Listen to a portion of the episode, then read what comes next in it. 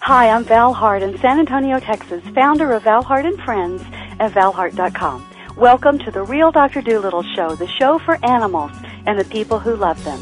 I've been called a real life Dr. Doolittle many times in my career as an expert animal communicator, behaviorist, pet psychic, and master healer.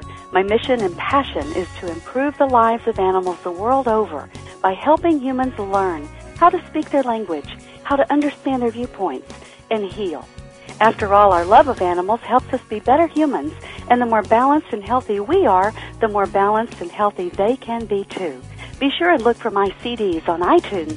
And to find out more about my work and to receive your free Quick Start Animal Talk course, just go to my website at valhart.com. While you're there for a limited time, you can also apply for a complimentary Happy Animal Assessment session. And if you want to learn how to be your own Dr. Doolittle, check out the world's first complete animal communication made easy system available now on my website at valhart.com. Thank you and enjoy the show.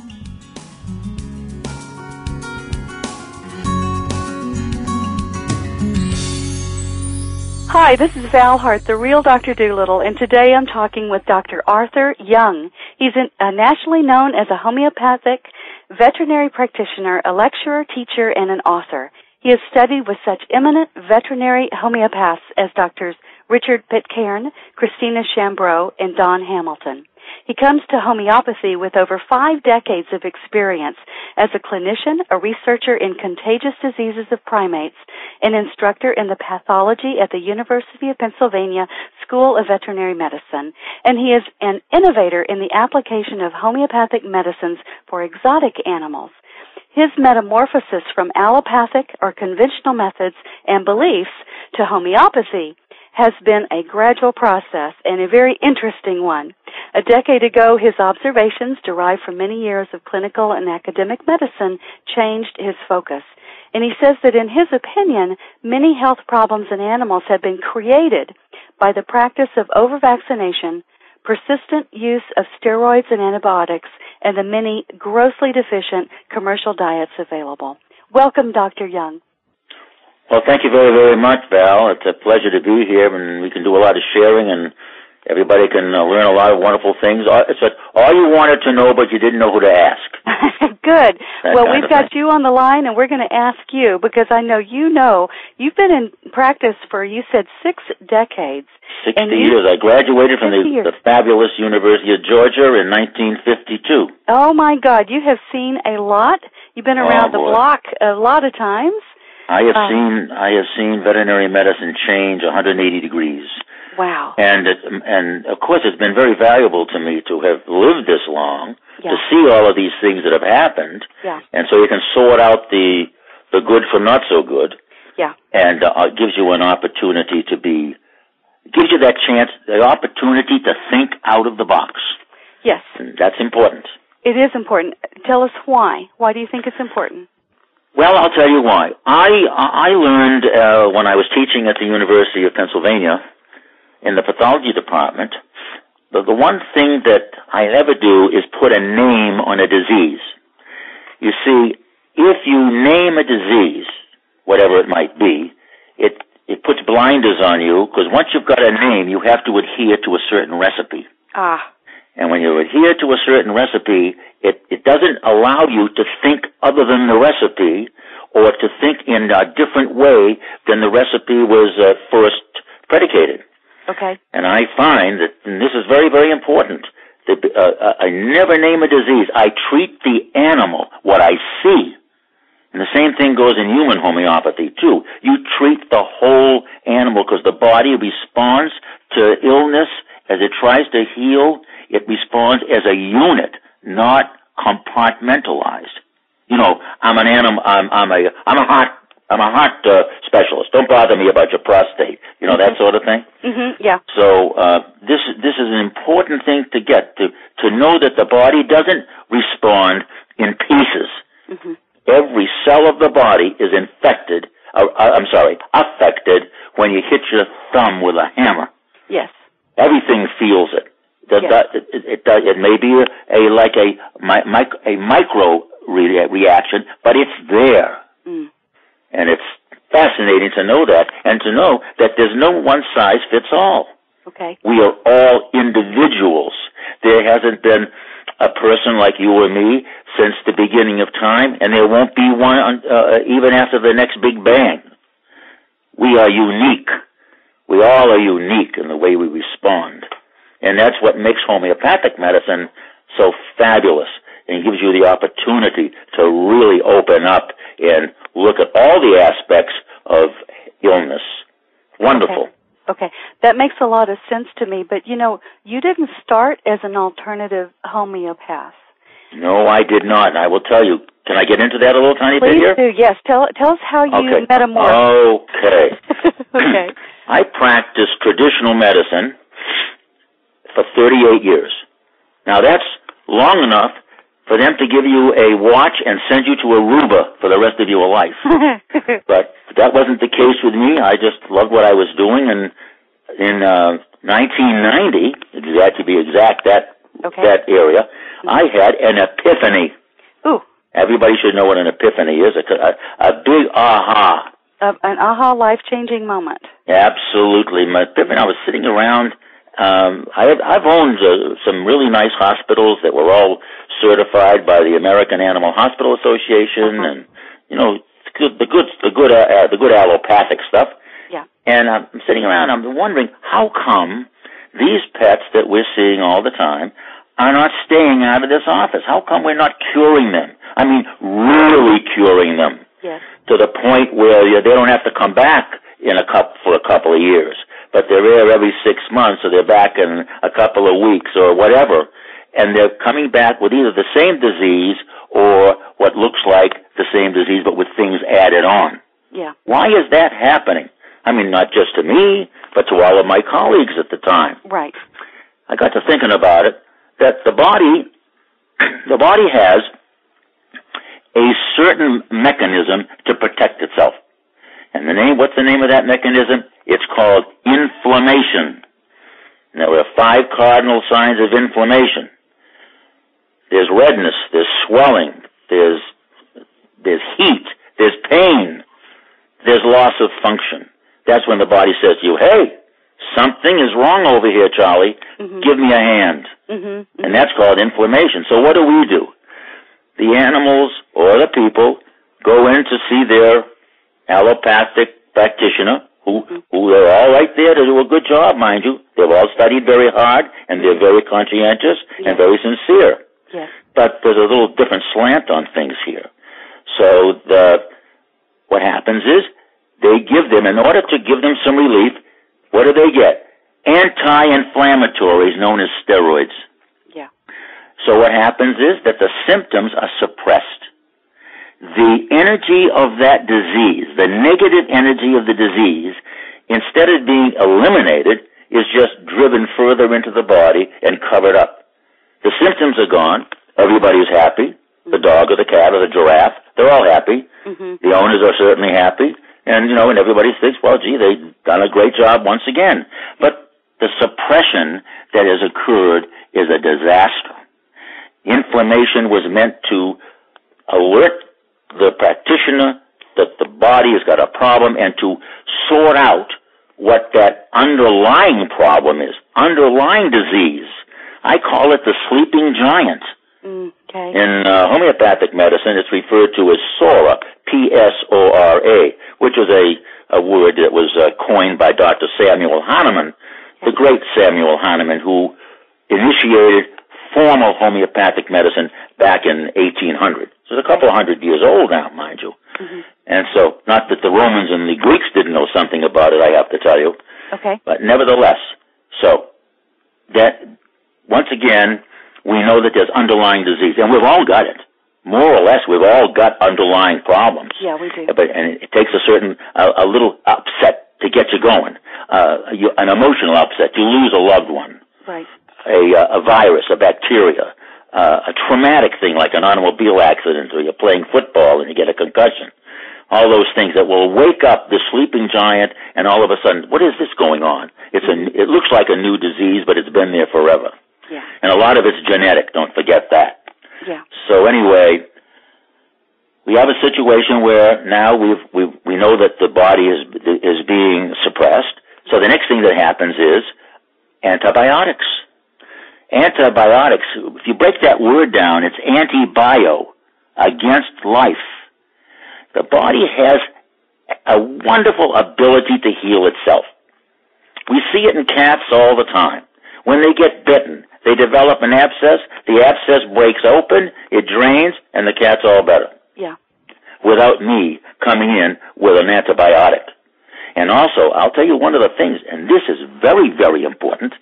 It's a thing called dysbiosis. That's spelled D as in dog, Y S, B as in boy, I O S I S, dysbiosis. And what is that? When these antibiotics that you're taking get into your intestines, they knock off the good bacteria, Yeah. which are responsible for good digestion. And we have all of these animals that we see coming around who've been on antibiotics for years for one thing or another. And it's a, you know, it's an interesting thing that uh, the great uh, Albert Einstein, you know, the relativity theory, Einstein, Yes, we love him. he said the definition of insanity is when you do something, you give something to get a result, you don't get a result, and you keep on giving the same thing, basically hoping that it will change and it'll be okay.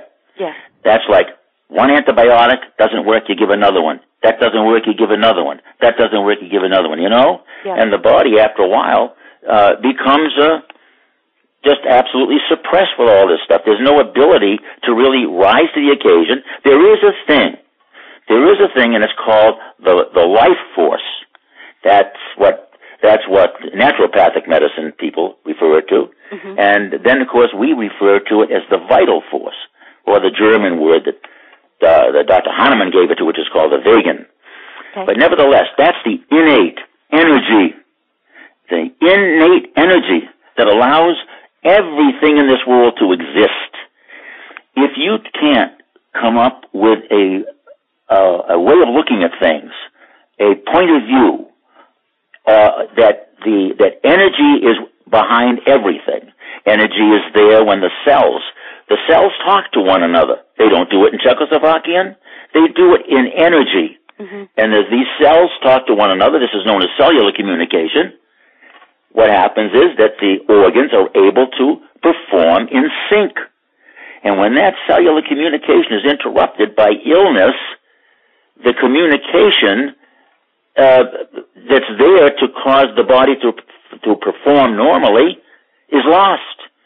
And so, what do you do? You've got to you have to take into consideration that with thi- this energy that's always there, that you have to do something about that. Well, I'll tell you one of the things. I will tell you that one of the big things that I find in practice and have all these years is stress. Yeah. Stress is one. Uh, this is one of the subjects I was going to. I mentioned. I'm hit, I'm hitting it all on all points here. You see, once I get started, it, I, I can't be stopped. So the point. but boy, do we do we you're have a fun? force, You're a force to be reckoned with. Keep going. Yes, yes, yes. So anyway, you take stress. Yeah. When you're stressed out, you're, you're, you, you cannot heal the way you should. The body systems do not work the way they should. So, stress becomes something that in all cases of illness, I don't care what it is, I don't care how old you are, I don't care how brilliant or rich or anything that you might be, I don't care if you're a lion or a tiger. Mhm. I don't care if you're a cockroach. If you don't have the if you if you're faced with stress, then your body, whatever it is, can't respond to protect itself. But we you take for instance in this country, in the U.S. of A., we have enough dysfunctional families to sink the Queen Mary. And here, really, and here is this dog or cat hmm who is ill, who is being treated by a veterinarian, hmm probably not a homeopath, probably a guy who treats the traditional stuff very, very successfully uh, as years have gone by. Yeah. And uh, this animal is being treated, and he's not re- he or she. Let's let's be politically correct there. Hmm. he or she is not responding as they're supposed to.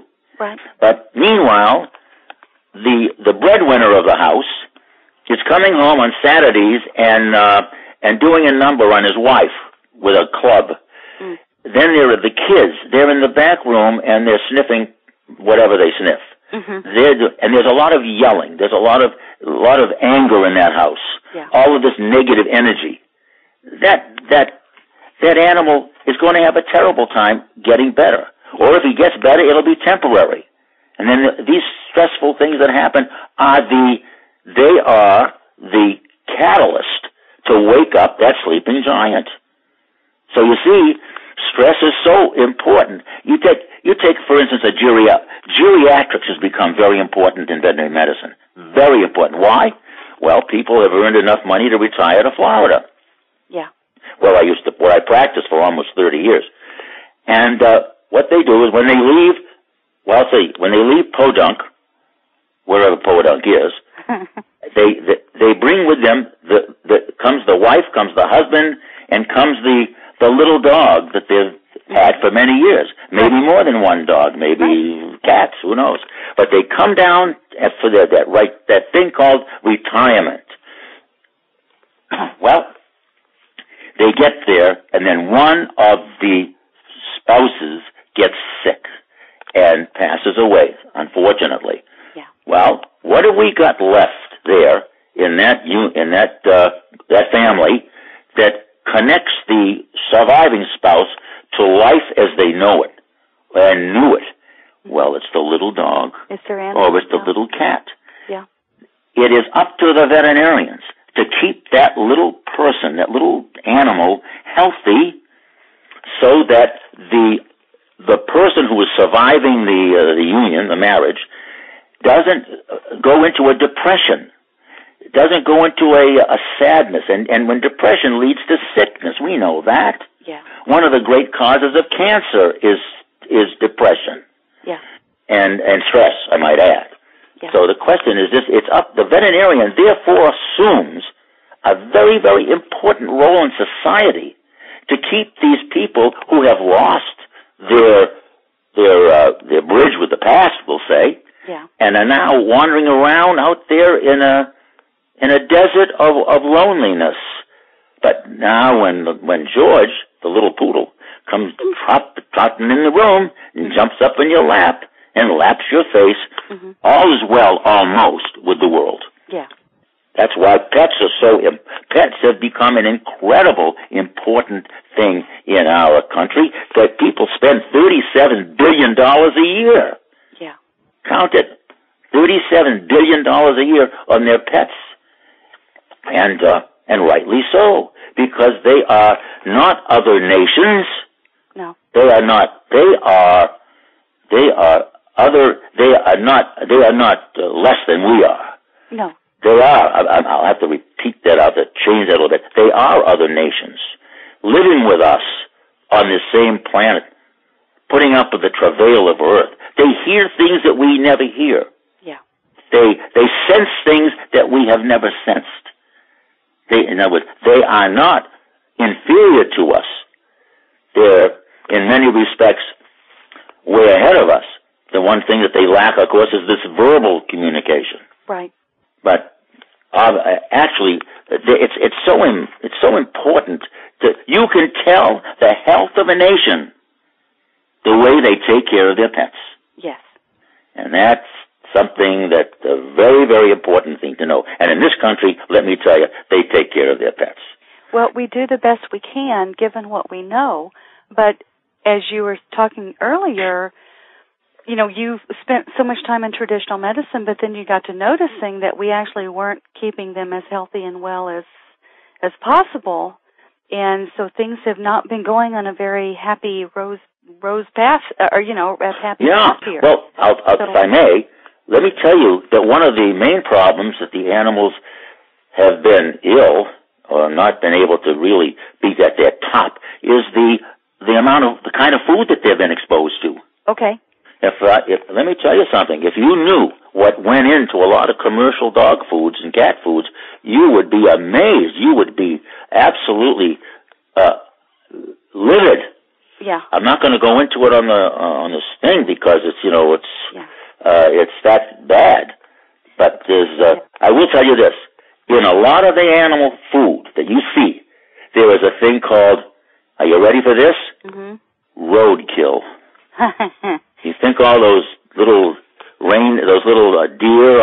side of uh, the road and mm-hmm. and and the animals that are knocked off on the highways. Mm-hmm. What, what do you do? What do you think they do with them? They're they're picked up by whoever picks them up for the, and then they're they're put in. They're sent to a, a rendering plant. Right. And then at, at the rendering plant, they go into a a process. Hair, rabies collars, or rabies tags and collars and all into whatever they use, and they are made into a uh, uh, a product which is then called meal, mm-hmm. and it's added to commercial food. So that, and then with that fact, what goes in there is not only the animal, but all of his diseases, right, and all of his allergies, all of the things that that that haunted him during his life. Yeah. And all of the drugs that he had, and all the vaccinations. Who do you think's consuming them? Right. Now, now I'll tell you something. In commercial foods, for the most part, for the great most part, they are heat processed. Now, what does that mean? Well, when they you know they put them in the various big vats and they cook it and that, that, that and everything, mm-hmm. everything that's everything that's worth anything is knocked off at 115 degrees Fahrenheit. Mm. At that degree, Fahrenheit. Out go all of the good, nutritious parts of the food, the vitamins and, and uh, all of the all of the things that give food the ability to create a healthy body. Yeah. So that's all gone. So now what do we do? We turn around and we add in to the stuff that's left after the heating. We add in artificial stuff. We add in things that you know that are produced, uh, you know, not in the body or not in the ground, but they're produced in a uh, in a test tube or they're produced in a in a in a vat. It's all artificial. Okay. And it's not the natural stuff that goes back in to take care of the stuff that got knocked off. What do you think of that? I think that sucks. You know, I've Oh, okay. always wondered, in my technical term, um, I've always wondered, you know, in order to can food, it has to be heated beyond a certain amount, and you know, d- degree. Sure, they got to um, they pasteurize yeah, it. So right, they have to pasteurize it, and then they even if they add stuff back to it, how do they get it in there if it's already in the can and being pasteurized and sealed? So well, no, they put it back into they put it back into the the mix that they have. Right, but before they still, stick it in the can. Yeah, but then they yeah. have to seal the can. Oh yeah, well of course, so, and they they seal it. They're sealing in nothing. Exactly, it's my point. So they may add it back in, but it they're still destroying it in the, That's in exactly. the whole it's process. Not, it's it's so. it is not the same. No, it is That's not. for sure. Yeah. So there's there, there is that. Uh, uh, now here's something that's really going to knock your socks off. Okay. When they heat the food, whatever, it changes the molecular structure of the food so that the molecules now that are presented to the body in that food to digest and be assimilated, mm-hmm. they're no longer what you'd call friendly figures. They are strangers. Ooh. If you're living in Florida, it's strangers in paradise. If you're living Okay. someplace else, of course, that's something else. Okay. But they are strangers to the body's immune system. Oh, So what does the immune system do? It says, "What are you? What is this thing here?" And so they marshal out, they bring out the trumpets and the whole thing, and out come the antibodies, row upon row. The antibodies come marching out to deal with the stranger huh. because the molecular the molecular structure of the food has been changed. okay. And so when and when that happens, what do we get? Try skin allergies. oh my goodness. Try uh, dig- chronic inflammatory bowel disease. try all of the the zillions of things that can go wrong with the body when the immune system gets to going. hmm Right. So autoimmune problems. Uh, Immune diabetes. problems are rampant, Yeah. rampant in this country, not only with the dogs and cats, but with the people. Right. So anyway, Okay. So. so out come, out come the, uh, the, the, the troops, so to speak, right. Right. and in come the steroids. Well, of course, why? You've got to use steroids when you have an allergy like that. And it's flared up and the dog is sitting in the corner chewing himself up. Yeah. doing himself up Yeah. and itching and scratching, and the owner's getting nuts from it. Yes. And so what? Let's get let's get something done here. So the quickest thing to get done is a shot in the rear end of uh, uh, an antibi- uh, a, a steroid. Okay. Okay. Then what happens is, then of course, many, many, many times, when the body is, uh, see, the body's not well at this point in time. The No. body, let's face it, something's wrong. Yes. So, th- as long as you hear in the office, folks, let's bring your dog up the snuff on its shots. Mm, yes. So we turn around and we give that name that you hear so often nowadays, vaccine. Now, on the bottle of every vaccine that I've seen, it says to be used only in a healthy patient or, a- or animal. Yes, that's true. This animal's immune system is challenged. He's not well. I don't know how you could think otherwise. We turn around and give him a vaccine. Yeah. Which in turn stimul- uh, has an effect, a real effect on the immune system.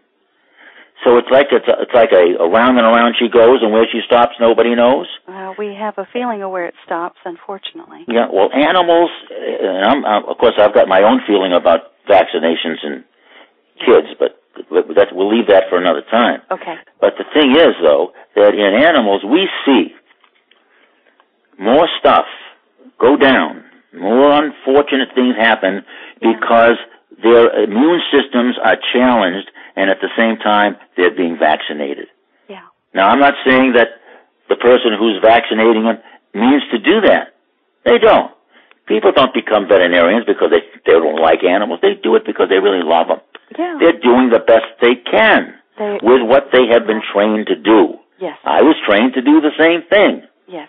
Fortunately, at least the way I look at it, fortunately for me, I was able to see, I was able to do a breakout and uh, change my way of life at 64 years old. Wow. And I went back to school in Colorado at age 64 and studied homeopathic medicine. And the only reason that happened was because my partner at the time was a very, very good acupuncturist. Okay. And he looked, he was reading a magazine one day and he said, gee, Arthur, here's a, here's this course being given and, uh, it's alternative medicine. I know you want to do something with that. Mm-hmm. And it's called homeopathy. And I didn't know homeopathy from a ham sandwich. Mhm. I'll be honest with you, I didn't. But I, I was craving. I was looking for something. I had I had gotten into uh, uh, you know treating animals with botanicals, and I, I'd gotten into nutrition stuff like that. But it wasn't homeopathy. It was holistic, we'll say. Yeah. Well, yeah. So anyway, so Okay. then off I went to Fort Lauderdale, and I took a three day crash course in what homeopathy is all about. And after that, I was like a lady of the evening. I had changed. Uh, it was amazing. I couldn't get my hands on animals fast enough to treat them homeopathically. Wow. It was it was that kind of thing. It was just always it was, but it was marvelous. It was Sure. absolutely fantastic. So anyway, that's how I got into uh, homeopathic medicine, and I I studied out in Colorado, and I came back, and I I took my my boards, and I passed. I became uh, board certified at the age of sixty five. Wow. Can you imagine? I, And, yeah, I uh, love it. I've been I've been doing it ever since, and having a, a and I won't quit. I cannot quit. Why? There are so many people out there who are are, are crying, crying for alternative medicine for their pets. Yes. They say, "I don't want drugs. I don't want drugs. Yeah. I don't want Prozac. I don't want my dog stoned on Prozac." Yeah. I don't I don't want them on uh, all kinds of for instance animals that have epilepsy. Yeah. And they give they we now listen I've done I can say this with impunity because I used to do it. Yeah. I was the I was the party that I did like everybody else did until I got to this point in my life and thank goodness and uh, you know it's it's all right. I'm not making a lot of money but I'm having fun. Well, that's that's the Uh, important part. Yeah. Uh, and yeah. so anyway, uh, then we get to vaccinations. Okay. May we talk about vaccinations for a little bit? Please, please let us know. What do you think about them? Why, why Not much. should we do them? Uh, Well, pros and this is cons the or deal. boosters, all Yeah. that stuff. Tell us. I graduated from the University of Georgia. Okay. Go Bulldogs. Okay. I graduated in 1952. Okay. In 1952, uh, we were vaccinating animals once. We would vaccinate them, we'd give them a rabies shot, we'd give them a distemper shot, hepatitis chart, and usually that was about where it ended. They had their, their initial shots when they were puppies. Mm-hmm. It's, you know, for instance, there was a, they would give them a, se- well, back in 1952, there was no such thing as a series of shots. Didn't Uh-huh, exist. Okay. okay. Oh, that's interesting. Didn't exist. And everybody was feeding their animal from the table. Okay. There wasn't any, you know, Formula One or this, that, and the other, and you get into it and all, all kinds of stuff. There was, listen, we're going to, you're, you're a dog, you can have the scraps, you can eat the meat, you can have the vegetables, Mhm. Mhm. and all that good stuff, and uh, that's what you're going to get, Charlie. Mhm. And they survived, and they did well. I can tell you, I am living proof because I've been there and I've done it, and I've seen these dogs that really ever had the problems that they have today. Wow. I would tell you that back in the back in the fifties and the early sixties, the animals didn't have one tenth of the problems that you see today. And what was the difference? Well, the difference was in the food. The food is different today. Yeah. The vaccinations, but mind you, if everything is coming into my office and everybody else's office, Yeah. and these animals have what they call immune mediated disease. Where did that come from? Because back in 1960, we didn't even see it. And so, there, what happened was, and this is a very interesting thing I'm going to tell you right now, I'm going to share this with you. Please. Back in 1960, there were some animals, dogs, who were being, got their vaccinations, and they broke with distemper. In other words, their vaccine didn't hold. Okay. There was, there was a bunch of them. Okay. There can be a reason for that. Number one is that there are individuals who can't can't get up a, a uh, an immunity. They can't build the antibodies. They just and so what happens is the disease comes in and wipes them out. Okay. And there was a little there was a little area in that time that uh, resulted in the the the vaccine company saying, "Well, listen, if they did if they broke with the vaccine, we have to give them booster shots." And that started the avalanche of booster shots. So they went from uh, a, bo- a booster shot every year for distemper and a booster shot every year maybe for, for rabies. Uh huh. But before you got through with it, before you got through, you had distemper, hepatitis, you had parvo, you had leptospirosis, you had corona, you had rabies, you had bordetella, that's kennel cough. Uh huh. Uh huh. By the time you get through, you got seven or eight viral situations that you're injecting into the into the body. Not that leptospirosis is a virus, but it's another living thing Yeah. and all of these living things have a life of their own once they get in. And once they get into the body, the, anti- the immune system takes a look at these things. Not all, not all animals have reactions, of course. Nothing in the world is all, is, is every, is always, Yeah. or always the same. We're all But there's enough, enough of it around Yeah. that these animals respond. And what do they respond with? They get they have allergic response. They'll within the within the first two weeks of having a, a, a vaccine, you can see all kinds of things happen. You can see animals who start to have diarrhea that never had it. Mhm. Animals who start to throw up. Mhm. Uh, the animals who who develop skin rashes. Animals whose ears. Oh, tell me about ears. Yeah. They're the hardest thing in the world to uh, to cure. They're very difficult. Yeah. I've spoken with uh, human homeopaths who are very well well known in the world today, Mhm. and they'll say they'll get a patient, a human patient, who's got all kinds of things wrong with them.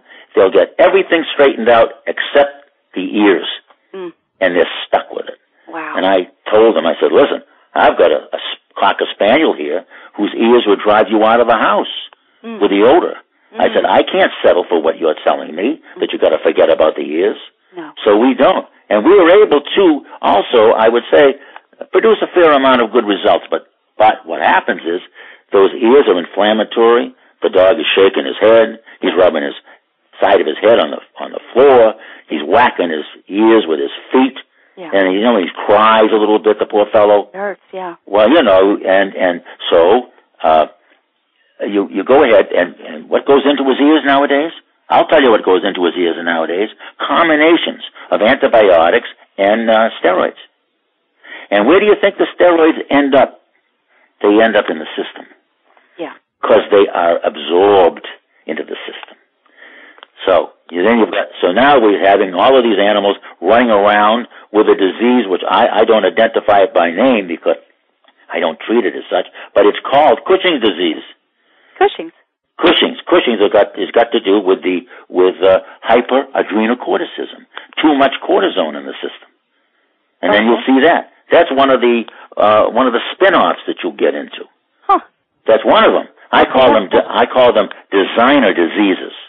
Wow. What are the designer diseases that you see as a result of uh, overstimulation of the or negative reaction by the immune system? Well, you see uh, what we just what we were just uh, talking about. We were just talking about uh, Cushing's. Yes. Then let's talk about diabetes while we're at it. Diabetes is rampant in this country in cats, Yes. Yeah. and yeah. it's tough to treat too because cats are funny folks. yeah. Yeah. They I are. mean, they don't react to all the insulins the way they, they we got to go from one insulin to another insulin to another insulin yeah. to, to keep them, uh, and they got to go to the hospital. They got to be, and they have to be balanced out. And they're in the hospital. It's big money. Yeah. Then, then of course, besides, then we have besides, uh, then we have uh, we have in cats hyperthyroidism. Oh my gosh. Hyperthyroidism is in, in, in cats is all over the place. It's the cat that loses weight. He's, as- he's like a nervous Nelly. Mm-hmm. He's all over the place. He's like yowling, howling. mm-hmm. Mm-hmm. He, he he's uh, he vomits a lot. mm-hmm. He's just one unhealthy looking guy. Yeah. Hyperthyroidism, and it it and it gets treated, of course. And uh, they he's on he's on drugs for the for an awful long time. Yeah. So hyperthyroid is all over the place. Uh, hypothyroidism, which is the high thyroid gland not working as well as it is, is also around too. That's the fat, the dog with a pot belly and he's kind of fat and sluggish, and he doesn't care if the Yankees win or not. You know that kind of animal. So uh, that's the hypothyroid uh, guy you'll see around. yeah. But yeah. that, so so we have, and then oh, tell me about inflammatory bowel disease, oh boy. IBD. yeah. You know something? That is a uh, that is one of the the most common things you see around inflammatory bowel disease, and once again they get treated with uh, antibiotics. Yeah. Let's give them antibiotics. Yeah. Let's knock off more of the good bacteria they might Right. have left. Right. However, and, and one of the things, however, people can do, do do, is to use probiotics. Right. What do you? Those are the good. Those are the good guy bacteria. Mm-hmm. Mm-hmm. Okay, and even and even for that matter, prebiotics, which are those foods which have the ability to uh, sup- uh, supply to the GI tract those n- n- those things necessary to keep it at least healthy. Prebiotics. Okay. So then you follow that with the probiotics, et cetera, et cetera, et cetera. It's a it's a whole thing. But with a thing that, that that's upsetting to me is that the cost of all of this stuff to the the, the pet owning public. And let's face it, we're in the middle of a recession, Yeah. even though you know certain people don't recognize it, but I recognize it. yes. They, they, they and the people don't have the money Mm-hmm. to Yeah. treat their animals Yeah. and as a result, they're they're in a constant state of uh, of of upset, and or the animals don't get treated. They get Yeah. turned over to the Humane Society. Right.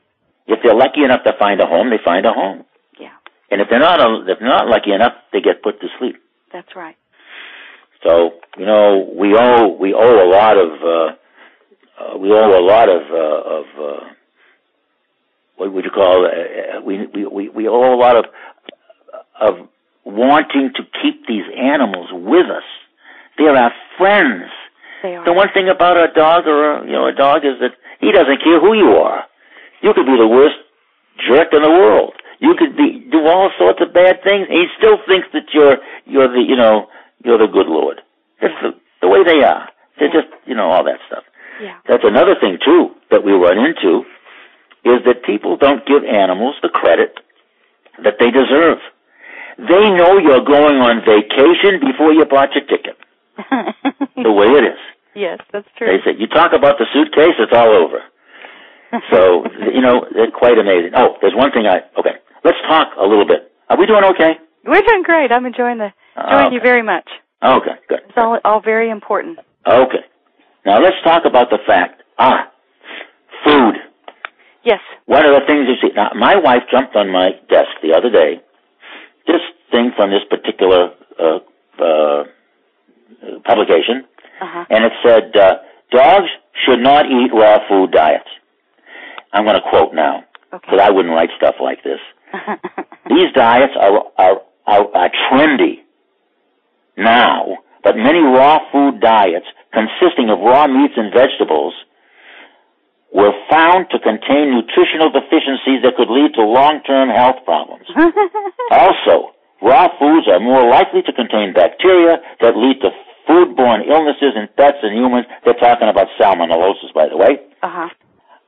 Can I tell you, I've never seen a case of salmonella in an animal that uh, was on raw diet. And I was sharing this with a couple of my colleagues. I called up a couple of guys that I've got tremendous respect for today. Yeah. I said, guys, guess what I wrote? What guess what my wife dumped on my desk just the other day? And I read that to them. Uh-huh. and they they absolutely you know they had to pick themselves up off the floor they were so you know incensed and it says what best for now in this this article it says best for dog health s- uh, colon a well balanced high quality commercial dog food Mm.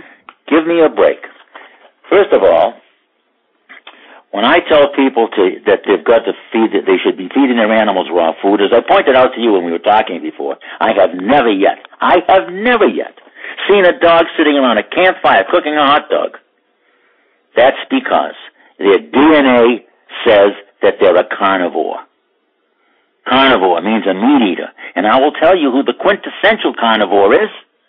The quintessential carnivore is the pussy cat. Yes. If a cat had nothing but meat to eat the rest of his life, he'd be thrilled to death. But you have to understand that in the that in the native state, and they're out there, you know, the hunters and gatherers, you know, Yeah. in the native state, and when they kill something, they eat everything from the nostrils to the tail tip. Mhm. Everything. Mhm. That's the Mhm. spleen. It's the pancreas. It's the it's the everything. You Yeah. can you know what I mean? They Yeah. even they even eat the intestinal content. Yes. They eat everything, but in what they eat is the all of the stuff that is is is is in nature. And you, for instance, like in cats, in cats, commonly see that you commonly see are what hairballs. Yes. Why do you think you see hairballs? Because the gut is not doing the job it should, as far as it's you know it's milking things out. The peristalsis they call it. I don't know how many people remember the word peristalsis, Mhm. but nevertheless, that's what it is. It's, it's, it's the gut uh, going through its its work, moving things from front to back. Well, when they when that happened, when they have when they can't move things uh, along as like they should, they got here while they're grooming themselves. Yeah. Did you know that in the wild, lions, tigers, cheetahs, they don't have hairballs? That's a good. How do you like that one? That's Isn't that good. beautiful? I love it. so So anyway, Well, they're not eating Purina One or well, there you go. Thank They're not. They're not eating. Okay, so here we go. We have cats who are on a dry diet. You know, I'm not going to mention the names because there's too many of them. yeah. Cats get, now listen to this, get your pencils out, folks. Cats get 70% of their liquid from their food. Dry food has 10% liquid. Moisture, I'll call it moisture. yeah. Yeah. So from 70% moisture, they go down to 10% moisture, and what do they end up? They end up technically dehydrated. Yes. So all of these animals are out there, and then cats. Okay, cats have a lot of problems with their urinary system. If you've owned a cat, you know Yes. they have yeah. they have bladder problems, Yeah. they have kidney problems, and so here you are with an animal whose whose system of the body, which is like a you know uh, just to flush everything out to get rid of waste, Yeah. that can't function the way it should be because the animal is partially dehydrated. That makes total sense.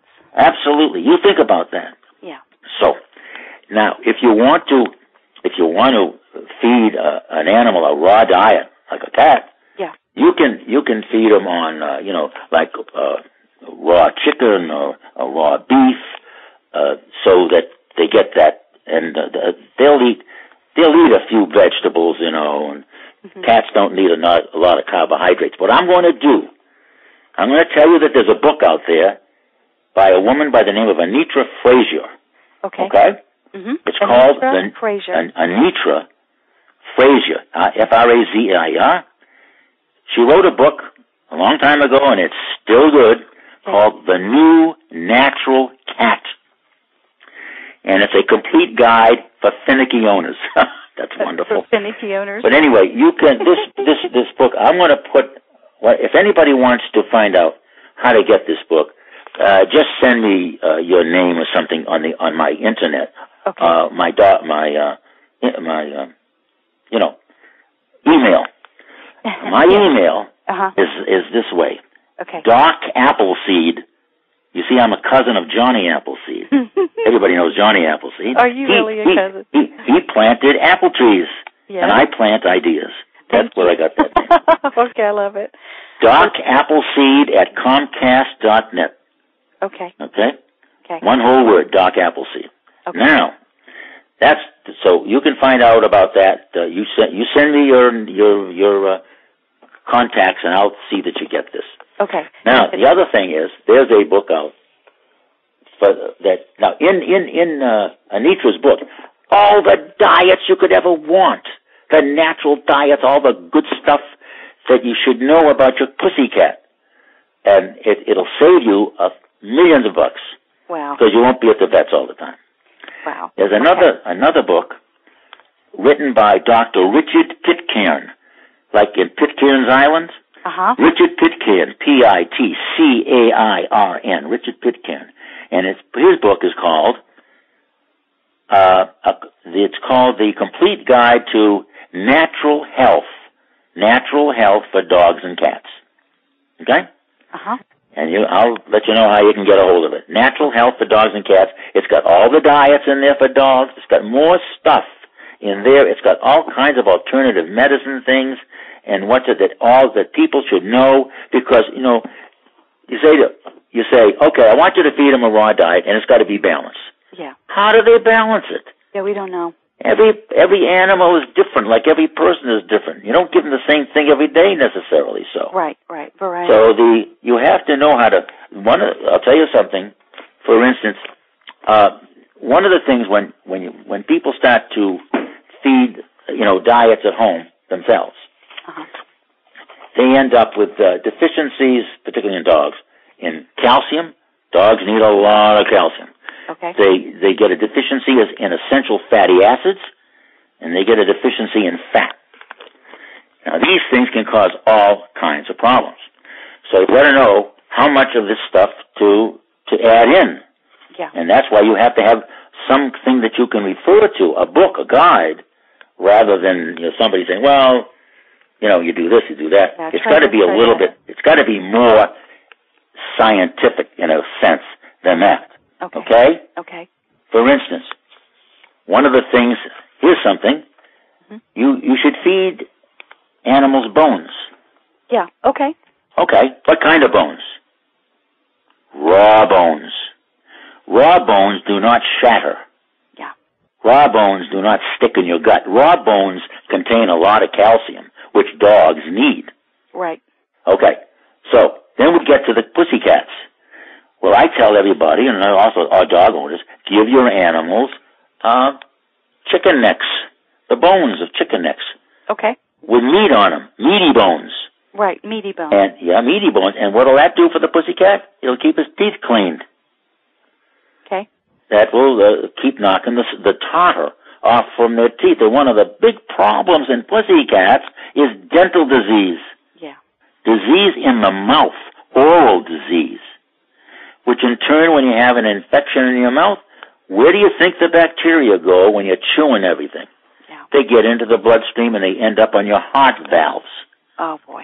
Yeah. And you end up with a cat with uh, uh, maybe hypertrophic cardiomyopathy, Okay. which is a, an enlarged heart that doesn't doesn't do too well. So there's a there's a, v- a good example for for dental health. Now I'm Okay. going to tell you something else. One of the things that people forget to do is to bring their animals in once a year. I'm not talking about every six months necessarily. So I'm talking about once a year, particularly when they reach the age of seven. Seven's the cutoff. At seven, we become geriatric Okay. if you're a dog or a pussycat. And things start to happen. They might have happened a little bit before, but that's a pretty good thumb rule. Okay. Okay? So you come in at age seven. Well, what does that mean? Well, the first two years of a dog's life is equal to 24 human life, 24 human years. Yeah. Uh, every year after that is equal to four. So, in other words, if a dog is seven years old, he's uh, 24, and five times four is 20. He's uh, he's 44 years old. Okay. And a lot of folks at 44 years old start to, you know, they have some pro- problems set in. Yeah. But anyway, and you take, for instance, uh, the dog that, ah, that I can tell you a story. Many years ago, there was a guy by the name of uh, Lorne Green. Mhm. Lorne Green was on that uh, program that, that with the Cowboys. You know who I'm talking about? Yeah. The, uh, Bonanza. Yeah, yeah. Bonanza. He was on Bonanza, and he was yeah, and he was sponsored by one of the super duper dog food companies. And they say they were proudly to say that they had this dog here, and they had the dog right there, that the dog was 15 years old, which made him 105 years old. This dog's 105 years old, and look, he's eating this stuff, and look how well he's doing. Uh huh. Well, I wrote them a letter. I said, folks, that dog is not 105. Yeah. The first two years are equal to 24. We're now left with 13. 13 times 4 Mhm. is 42, right? Mhm. Good. This dog is 66 years old. They Okay. know what they told me to do? They told me to mind my own business. Uh-huh. They, told, they sent me a letter. Mind- they- yeah, and- and- yeah, to paraphrase it, mind your own business and keep doing what you're doing. Yeah.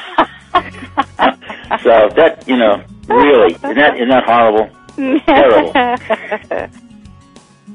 This is the end of part one. Please continue with part two.